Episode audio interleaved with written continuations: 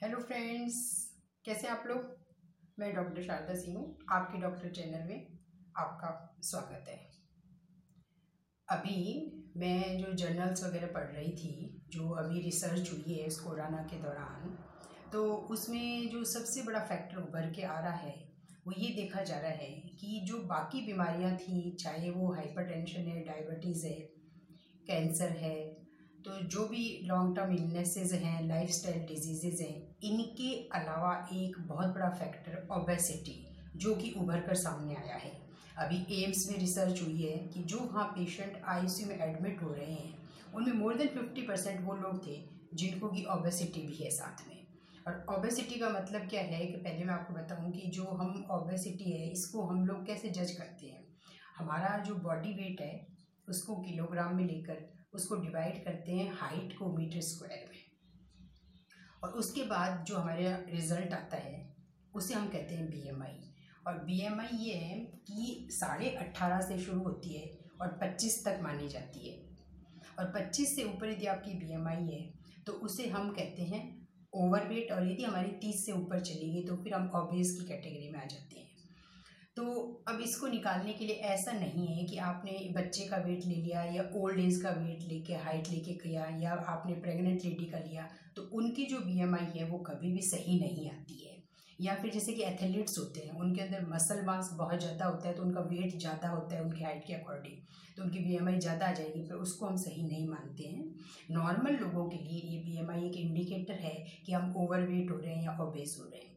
तो अभी इस दौरान ये देखा गया हम कि अभी तक हम लोग ये सोचते थे कि भाई ब्लड प्रेशर ज़्यादा हो रहा है या डायबिटीज़ है तो या ब्रीदिंग प्रॉब्लम है तो इन्हीं लोगों को कोई इन्फेक्शन ज़्यादा हो रहा है। पर ऐसा नहीं है। अब ये देखने में आ गया, चाहे वो विदेशों की जो रिसर्च हुई है, चाहे इंडिया में हुई है, कि और ख़ास तौर से जो यंग जनरेशन जैसे कि बिलो सिक्सटी लोग हैं यंग जो हैं, जो थर्टीज़ में हैं, वो लोग जो कोरोना से इफ़ेक्ट हुए और आईसीयू तक पहुँचे हैं उनमें मोर देन फिफ्टी परसेंट वही लोग थे जिनकी बीएमआई में वो ऑबियस कैटेगरी में आ रहे हैं मोर देन थर्टी में आ रहे हैं। तो ये एक बहुत बड़ा सोचने वाला विषय है कि बाकी जो बीमारियाँ हैं, उनको हम दवाई लेते हैं तो हमें लगता है कि हम इनसे कंट्रोल कर पा रहे हैं और एक बार थोड़े समय के बाद वो कंट्रोल भी हो जाता है। किंतु जो ये ओबेसिटी है, जो मोटापा है ये बहुत ही ध्यान देने लायक चीज़ है कि इस ओबेसिटी या मोटापे को हम ऐसा नहीं है कि एक दिन में ठीक कर लेंगे, दो दिन में ठीक कर लेंगे, ऐसा नहीं हो सकता।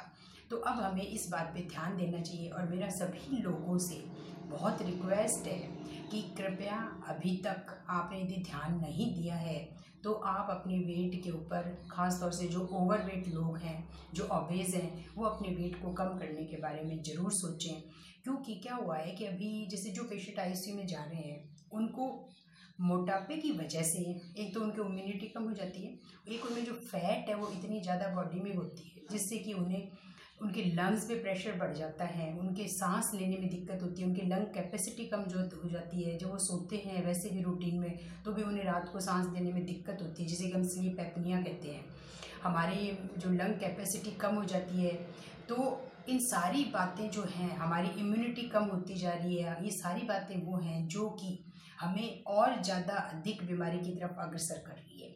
तो इन सभी चीज़ों को देख करके हमें सबसे पहले यही सोचना है कि हमारे घर के अंदर भी यदि कोई ओवरवेट की तरफ़ जा रहा है तो उसे हंड्रेड परसेंट ही रुकना चाहिए। और यदि हम अभी लॉकडाउन के दौरान यदि किसी ने ओवरवेट वाला वेट गेन भी किया है तो उसे हमें कंट्रोल करना है। और इस मोटापे को हमें एक बीमारी ना बने, इसलिए इसके ऊपर ध्यान देने की ज़रूरत है, क्योंकि ये मोटापा एक ऐसी चीज़ है कि उसको हम एक दिन में ठीक नहीं कर सकते हैं, दो दिन में ठीक नहीं, उसके लिए हमें एक लंबा प्लान चाहिए। तो अब ओबेसिटी एक बहुत बड़ी, आप ये मान लीजिए कि ये भी एक महामारी है, और ये महामारी ऐसी है कि जिसका ना कोई वैक्सीन है, ना जिसका कोई ट्रीटमेंट है, ये सिर्फ़ डिपेंड है इंडिविजुअल के ऊपर। कि हम अपनी बॉडी को किस तरह से कर रहे हैं, ये उसी पर डिपेंड करता है। तो यदि हमें हेल्थी रहना है तो सबसे ज़रूरी है कि हमारा जो नॉर्मल वेट है वो मेंटेन रहे। और नॉर्मल वेट को मेंटेन करने के लिए हमें अपनी लाइफ स्टाइल को बदलना ही पड़ेगा। चाहे वो डाइट के रूप में ही, हमारी लाइफ स्टाइल गलत है, या हमारी सेडेंट्री लाइफ स्टाइल है तो उसे बदलना पड़ेगा। और हमारी डाइट है तो उसमें जंक फ़ूड वगैरह ना हो और ख़ास तौर से अभी इन दिनों में जो इतना इन्फेक्शन इन्फेक्शन चल रहा है तो मैं ऑब्वियस लोगों से यही कहूँगी कि कृपया आप शुरू करके देखें थोड़ा सा वेट रिडक्शन की तरफ़ ध्यान दे के देखें, अपने जो नियम है, सारे दिन दिन का जो रूटीन है, उसको बदल के देखें। हंड्रेड परसेंट आपको इसका फ़ायदा होगा। थोड़ा ब्रीदिंग एक्सरसाइजेस करें, थोड़ा फ़िज़िकल वर्क आउट करना शुरू करें, अपनी जो खाने की आदत हैं उनको सुधारें। क्योंकि अभी जो इतनी सारी रिसर्च हुई है, उनको देख के मुझे भी बड़ा टेंशन हो रहा था कि भाई हमें ब्लड प्रेशर किसी का जाता है तो उसने ठीक है भाई दवाई ले ली, थोड़ा कम हो जाएगा डायबिटीज़ है कंट्रोल में आ जाएगी। परंतु इस मोटापे का क्या होगा? ये मोटापा एक दिन में कंट्रोल में नहीं आ सकता। इसके लिए हमें इसके ऊपर ध्यान देना ही पड़ेगा।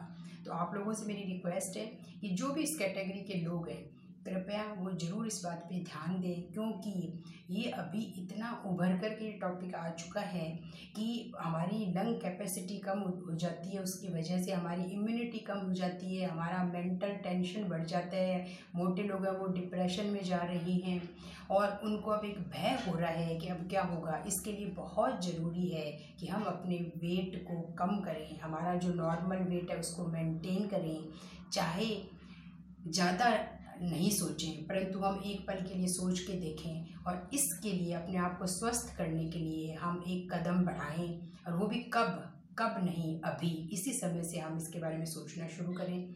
और यदि आपको मेरी ये चर्चा पसंद आई हो तो आप मुझे सब्सक्राइब करें और यदि आपका कोई क्वेश्चन हो तो आप मुझे कमेंट बॉक्स में ज़रूर लिखें। Thank you